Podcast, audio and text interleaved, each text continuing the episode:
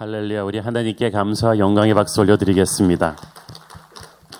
우리 축복된 신년 특새 플러스 어, 디 쓰리 삼 일차에 오신 우리 국내의 모든 어, 실시간 온라인으로 동참하고 계신 성도님들에게 하나님의 축복과 은혜가 넘치도록 임하기를 원합니다. 밤새 눈이 많이 와서 얼어붙어서 기림없이 매끄럽고 힘든데 여러분 오늘 하루 종일 출근하실 때나 다니실 때 조심하시기를 바랍니다. 하나님의 은혜가 또 이 아침 기도하는 가운데 우리에게 충만하게 임할 줄 믿습니다. 어제에 이어서 우리는 계속해서 유대왕 아그립바 앞에서 담대히 증언하는 바울의 모습을 살펴보고 있습니다. 사도 바울은 두 명의 로마 총독 벨릭스와 베스도 앞에서 이 년여의 텀에 걸쳐서 말할 기회가 있었고 유대왕 아그립바 왕 앞에서도 말할 기회가 있었습니다. 모두 힘 있는 권력자들이었고 바울은 죄수 신분이었습니다.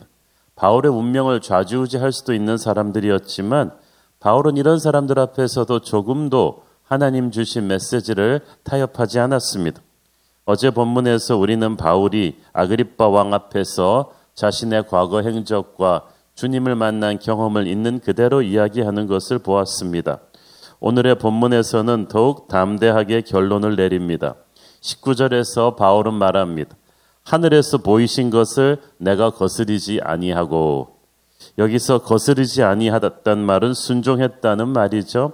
하늘에서 보이신 것이라 함은 자신이 거듭났을 때 주님이 자신에게 주신 그 인생 사명입니다. 라이프타임 미션이요.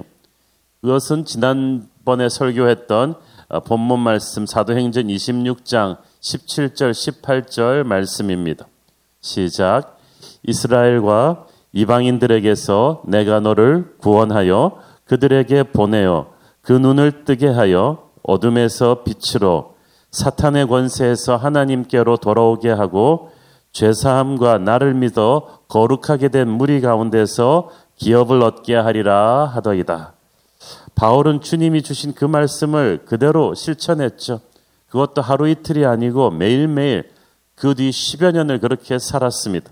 그 사명이 바울 인생의 절대 목표가 되었습니다.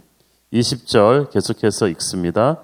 먼저 다메섹과 예루살렘에 있는 사람과 유대 온 땅과 이방인에게까지 회개하고 하나님께로 돌아와서 회개에 합당한 일을 하라 전함으로. 어디서 많이 들은 말 같지 않습니까? 이 말씀이 어디서 온 말씀이냐 하면 사도행전 일 장 팔 절에서 온 말씀이에요. 사도행전 일 장 팔 절에서 승천하시기 전에 예수님이 주신 말씀입니다. 오직 성령이 너희에게 임하시면 너희가 권능을 받고 예루살렘과 온 유대와 사마리아와 땅끝까지 이르러 내 증인이 되리라 하시니라. 바로 주님이 승천하기 전에 제자들에게 주신 그 사명의 말씀, 그것을 바울이 가지고 실천하며 삽니다. 수많은 사람들이 같은 말씀을 받았습니다. 주님의 승천을 목격했던 오백 명 가까운 사람들이 있었어요. 그렇지만 그 말씀을 있는 그대로 삶에서 살아낸 사람은 많지 않았습니다. 그것도 하루 이틀도 아니고 자기의 남은 생의 전부를 일 년, 이 년, 오 년, 십 년이 가도 우직하게 순종하며 사는 바울 같은 사람이 몇이나 되겠습니까? 오늘날 하나님의 음성을 들었다 하는 사람들은 많은데 들은 말씀을 정말 세월이 가도 변하지 않고 순종하며 살아낼 때 그 말씀은 능력이 되고 살아내는 사람들이 기적과 부흥의 구심점이 되는 것입니다. 그래서 우리가 영적인 체험보다 더 중요한 것은 말씀대로 평생을 살아내는 것입니다. 순종의 삶은 쉽지 않습니다. 많은 고난을 겪어야만 합니다. 대가를 치러야만 합니다. 이십일 절에서 바울은 유대인들이 자신을 잡아 죽이고자 하였다라고 말했지만 그 짧은 한마디에 이때까지 바울이 복음 전하면서 겪었던 수많은 시련들이 함축되어 있습니다. 바울은 예수님 전하다가 얻어맞고 감옥에 갇히는 일을 수없이 많이 당했습니다. 복음 때문에 고난을 겪은 거예요. 우리는 예수님같이 되고 싶다고 하면서도 예수님이 받으셨던 그 가시면류관, 그 고난의 길은 자꾸 피하고 싶어 해요. 그런데 고난의 면류관, 고난을 가시관을 쓰지 않고 우리가 어떻게 영광의 면류관을 쓰겠습니까? 우리가 고난을 겪고도 예수님 때문에 겪는다면 그 고난은 아름다운 것이라고 했습니다. 바울이 겪는 고난은 순도 백 퍼센트의 예수님을 위해서 겪는 고난이었습니다. 자기가 사고쳐서 겪는 고난이 아니었어요. 그렇기 때문에 그 고난 속에서 바울은 하나님의 은혜를, 능력을 체험했던 것입니다. 자, 이십이 절 보세요.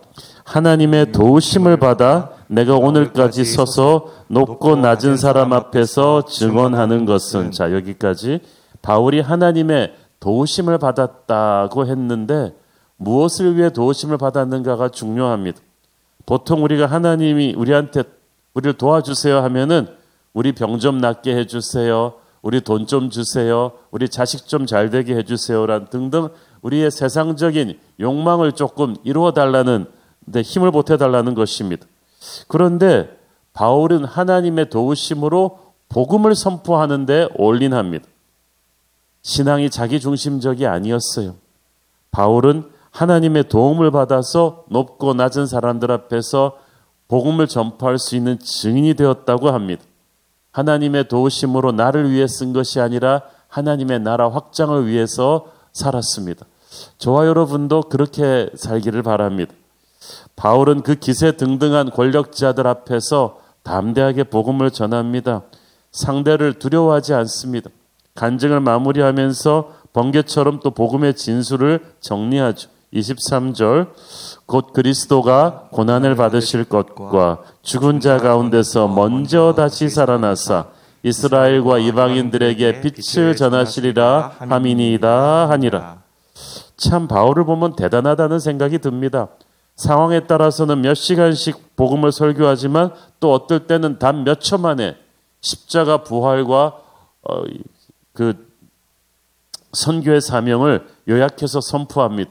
그때그때 자기에게 얼마나 시간이 주어질지 몰랐기 때문에 어떨 때는 길게, 어떨 때는 비수처럼 짧게 복음의 메시지를 선포합니다. 어, 그렇게 할 수 있는 것은 바울이 정말 말씀으로 꽉 차 있는 사람이었기 때문이에요.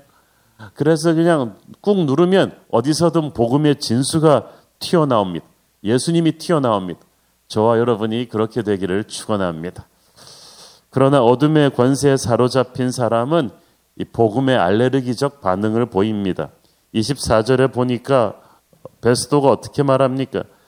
바울이 이같이 변명함에 베스도가 크게 소리내어 이르되 바울아, 네가 미쳤도다. 네 많은 학문이 너를 미치게 한다 하니. 어, 베스도는 이미 사전 조사를 통해서 바울이 가말리엘 학파의 수제자는 아주 학문이 높은 사람이라는 걸 알고 있었습니다.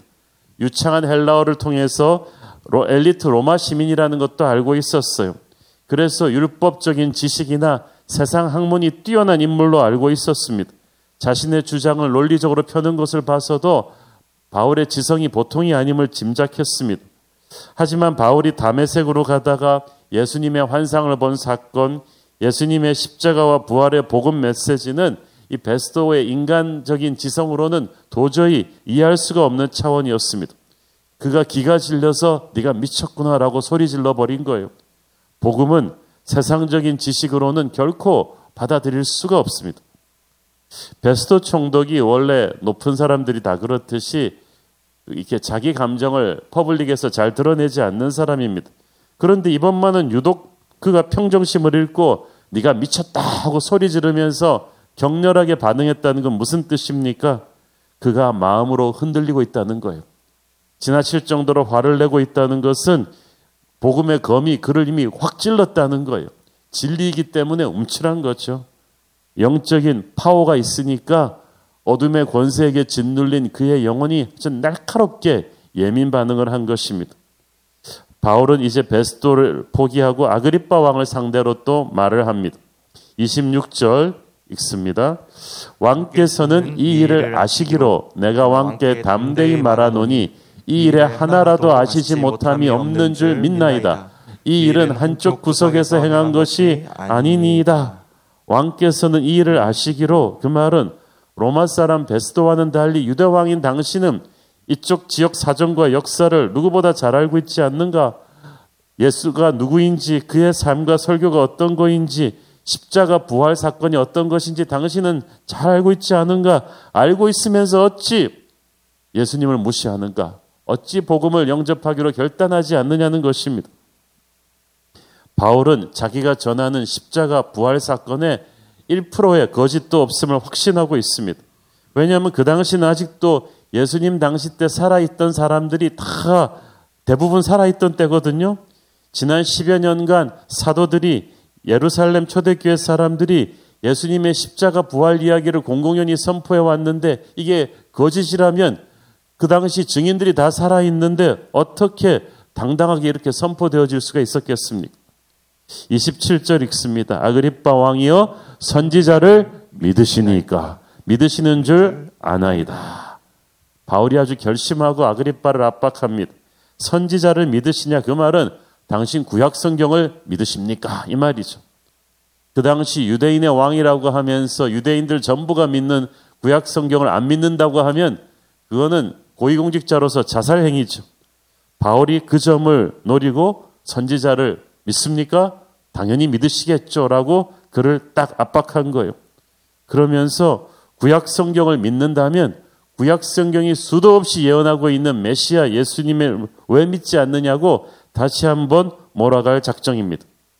아그립바는 완전히 바울에게 말려들었습니다. 성령의 능력으로 충만한 바울에게 말려드는 거예요. 그는 바울의 말을 반박할 수가 없었습니다. 아그립바는 거짓과 가식의 사람인데 바울은 진리의 사람이었기 때문이에요. 진리의 사람은 떳떳합니다. 아그립바는 권력이 많았지만 거짓이 많으니까 떳떳하지 못한 구석이 많았어요. 그래서 어둠의 사람은 항상 빛의 사람을 만나면 왠지 모르게 주눅이 듭니다. 끌려가게 되죠. 아그립바는 세상적인 권력과 재산은 많았지만 영적인 능력이 없었고 거짓의 사람이었기 때문에 진리의 사람 바울에게 확 끌려간 거예요. 그러다가 아그립바가 번뜩 정신을 차렸어. 이십팔 절 읽습니다. 아그립바가 바울에게 이르되 네가 적은 말로 나를 권하여 그리스도인이 되게 하려 하는도다. 네가 이렇게 짧은 시간에 감히 나를 설득해서 개종시키려고 하느냐? 이 말은 거의 아그립바가 넘어갈 뻔한 거예요. 자기가 예수 믿을 뻔했다는 거예요. 지켜보는 사람들만 없었다면 믿었을지도 모르겠습니다. 그러나 왕이라는 그의 신분이, 그의 재산과 권력이, 지켜보는 사람들 앞에서의 체면이 그러하여금 쉽게 예수님을 영접하지 못하게 했어요. 유대인들이 다 믿는 구약성경을 안 믿는다고 할 수도 없었고, 그렇다고 믿는다고 하면 바울의 논리에 말려들어 그렇다면 구약이 예언하는 예수님을 왜 안 믿으셨냐라고 하는 질문에 대답을 해야 되는데, 그래서 그냥 큰 소리로 상황을 피해가려고 한 거예요. 아, 네가 이 정도 말로 나를 예수 믿게 하려고 하느냐고 말을 돌려버린 것입니다. 아그립바에게는 자기의 정치적인 입지, 자기의 체면, 사람들의 시선이 너무나 중요했어요. 그러다 보니까 자신의 영혼이 걸린 살아계신 하나님을 구주로 영접할 기회를 놓쳐버리고 말았어요. 마음이 가난한 자가 복이 있다고 했는데 아그립바는 너무나 많은 세상적인 힘을 가졌기 때문에 마음이 가난하질 못했어요. 겸손하질 못했어요. 그가 가진 많은 것들이 오히려 복음을 영접하는 기회를 닫아버렸죠. 이렇게 자신이 가진 세상적인 힘 때문에 복음의 문을 열지 못하는 사람들이 많습니다. 아그립바는 분명 흔들리고 있었어요. 그렇지만 끝까지 가서 엎드려 예수님을 영접하지 못했습니다. 가진 것이 너무 많았기 때문이죠. 만약 그가 돈도 권력도 없었다면, 사람들의 눈치에 그렇게 예민하지 않았다면 그는 그날 구원을 받았을지도 모르겠습니다. 바울은 계속해서 말합니다. 이십구 절 읽습니다. 바울이 이르되 말이 적으나 많으나 당신뿐 아니라 오늘 내 말을 듣는 모든 사람도 다 이렇게 결박된 것 외에는 나와 같이 되기를 하나님께 원하나이다 하니라. 바울은 자기가 로마의 죄수로 결박된 일 외에는 모든 사람이 다 자기와 같이 되기를 원한다고 했어요. 지금 그 자리에 있는 사람 중에 바울보다 못한 사람 누가 있습니까? 다 바울보다 돈도 많고 명예도 있고 좋은 집도 있고 세상적으로 잘 나가는 사람들인데 바울은 말합니다. 나는 당신들이 부럽지 않다. 오히려 당신들이 나를 부러워해야 될 것이다. 왜냐하면 내게 예수님이 있기 때문이다. 여러분, 우리가 가난하고 병들고 힘이 없어도요, 이런 자신감이 있어야 세상 앞에서 비굴하지 않습니다. 주눅들지 않을 수 있습니다. 영원한 생명이 우리 안에 계시고 예수님이 우리 안에 있는데 왜 우리가 세상을 그렇게 부러워하는 것입니까? 하나님의 자녀가 되는 것이 세상에서 가장 복된 일인 줄 믿습니다. 그래서 여러분도 세상 사람들한테 그런 자신 있는 메시지를 던질 수 있어야 돼요. 예수 믿으세요. 나는 당신이 부럽지 않습니다. 당신이 나를 부러워해야 합니다. 영혼을 한 하늘나라의 기쁨을 갖기를 바랍니다. 이 길이 행복의 길입니다. 이런 메시지를 우리가 할 수 있어야 진정 전도할 수 있는 것입니다. 삼십 절을 보니까 너희도 다 나처럼 되기를 원하노라. 이 말에 모든 사람이 이제 자리에서 일어났어요. 재판이 끝났습니다. 아그립바와 베스도 총독, 세상 권력자들은 아무것도 두려워하지 않는 바울 앞에서 두 손 두 발 다 들었습니다. 세상이 감당치 못하는 사람입니다. 이런 사람을 감당할 수가 없습니다. 세상 권력을 가졌다는 걸 제외하면 그들은 바울 앞에서, 바울의 주님 앞에서 무기력했던 거죠. 삼십일 절, 삼십이 절 읽습니다. 물러가 서로 말하되 이 사람은 사형이나 결박을 당할 만한 행위가 없다 하더라. 이 아그립바가 베스도에게 이르되 이 사람이 만일 가이사에게 상소하지 아니하였더라면 석방될 수 있을 뻔하였다 하니라. 두 권력자들은 모두 바울에게 세상적인 법으로 죄를 줄 수는 없다는 것을 깨끗이 인정했습니다. 아, 가이사에게 항소하지 않았어도 석방될 수 있었는데 하면서 안타까워하기도 했습니다. 그러나 그것은 그들의 인간적인 생각이죠. 지금 바울은 단순히 감옥에서 나오는 게 문제가 아니었어요. 로마에 가서 복음을 전하는 것이 바울의 가슴에 있는 진짜 소원이었습니다. 이걸 세상 권력자들은 이해하지 못했어요. 그래서 세상이 생각하는 일이 잘 되는 것과 하나님이 보시는 일이 잘 되는 것은 차이가 커요. 세상적으로 잘 되는 것이 오히려 우리에게 더 큰 화가 될 수도 있어요. 반대로 세상적으로는 투옥 생활이 연장되는 것 같고 모든 상황이 힘들어지는 것 같지만 실은 하나님의 사명으로 가는 그런 길이 될 수도 있는 것입니다. 저는 오늘 베스도가 복음을 전하는 바울 보고 네가 미쳤다고 한 말이 바울이, 반은 사실이라고 생각해요. 바울이 정신 이상자는 아니지만 정말 예수에게 미친 사람이기 때문이죠. 우리가 미쳤다고 하는, 할 때는 정신병 들었다는 말이 아니라 자기가 옳다고 믿는 일에 몰입하는 것을 말합니다. 뭐 저 사람은 야구에 미친 사람이야. 저 사람은 음악에 미친 사람이야 할 때 정말 다른 앞뒤 안 가리고 거기다가 생명 거는 사람을 말하잖아요. 가슴에 있는 불을 끌 수 없는 사람, 이 못 말리는 열정을 가졌을 때 미쳤다고 합니다. 뭐에 미쳐야 성공한다는 말도 하잖아요. 그런 맥락에서 바울은 예수님에게 미친 사람입니다. 고린도후서 오 장 십삼 절을 보면 그 말이 있습니다. 우리가 만일 미쳤어도 하나님을 위한 것이요 정신이 온전하여도 너희를 위한 것이니. 예수님에게 미쳤기 때문에 예수님이 주신 지상 명령을 가슴에 안고 땅끝까지 달려갈 수밖에 없었습니다. 사람만 만나면 복음을 전했습니다. 유대인, 헬라인, 로마인 가리지 않았어요. 유럽과 아시아를 가리지 않았습니다. 가난한 사람, 부한 사람 가리지 않았고 회당이나 이교도들의 신전에서나 집에서나 길거리나 장소 가리지 않았습니다. 자신의 생명이 걸린 재판장에서 나는 새도 떨어뜨린다는 권력자들 앞에서도 담대하게 복음을 전합니다. 예수에 미쳤기 때문에 가능한 거예요. 저는 한국 교회가 나온 많은 영적 거인들을 만나 배웠는데 정말 어, 그 예수님에 미쳤던 복음 전도자를 꼽으려면 그 중에 하나 정말 돌아가신 씨씨씨 총재 김준건 목사님을 꼽고 싶습니다. 그는 젊었을 때 한국 전쟁을 겪으면서 가족과 아내를 공산당의 손에 잃었습니다. 자신도 죽을 뻔했지만 그때 살아난 뒤에 그는 평생을 예수님께 바쳤습니다. 그의 글에 이런 부분이 있습니다. 내가 듣기에 골수공상당은 핏속까지 빨갱이라고 들었는데 나는 내 무의식과 꿈속까지 예수 의식화가 된 골수 예수장이이고 싶다. 내 많은 꿈속에 예수가 있고 사십 일을 금식할 때도 밥 먹는 꿈보다 예수 꿈을 더 많이 꾸었다. 아, 나의 언어와 대부분이 예수를 설교했고 내가 쓴 수천 통의 편지와 길 가면서 쓰고 밥 먹다가 쓰고 자고 일어나 쓰는 글들도 예수이다.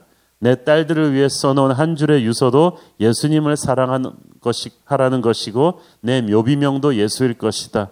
내게 흠도 티도 없는 최후의 순수하고 진실한 것이 있다면 목숨이 열두 번 다한 뒤에라도 더욱 사랑하고만 싶은 예수님뿐이다. 정말 예수님에게 미쳤던 복음전도자 김준곤 목사님은 모든 것이 암울하고 힘들었던 육십 년대, 칠십 년대 데모와 최루탄으로 얼룩졌던 우리 한국 대학 캠퍼스에 젊은이들에게 복음을 깨워서 일으켰습니다.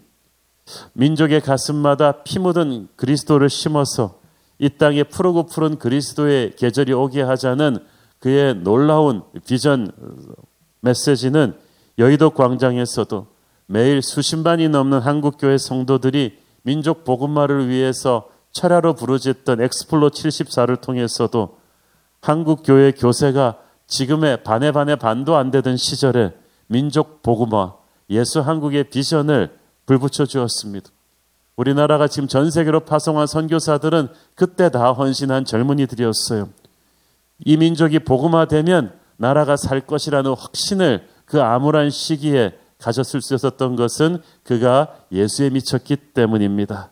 사랑하는 여러분, 한국교회가 위기라고 하고 대한민국이 위기라고 합니다만은 이 위기를 타개하는 길은 어디에 있습니까? 우리 크리스천들이 예수님에게 온전히 미치는 것입니다. 그래야 민족 복음화의 꿈을 이룰 수 있고 그래야 이 나라가 다시 살아날 줄로 믿습니다. 저와 여러분 그런 비전을 가슴에 안고 기도하지 않겠습니까? 기도하겠습니다. 주님 은혜를 감사합니다. 아그립바 왕에서 왕 앞에서 예수에 미친 바울의 그 열정을 보았습니다. 우리도 예수님에게 온전히 사로잡히게 하여 주시옵소서. 우리가 예수님을 너무 적당히 믿었던 것 회개합니다. 깨어있을 때나 잘 때나 예수님에게 온전히 사로잡힌 그런 사람이 되어 민족 복음화를 꿈꾸게 하옵소서. 예수님 이름으로 기도했습니다. 아멘.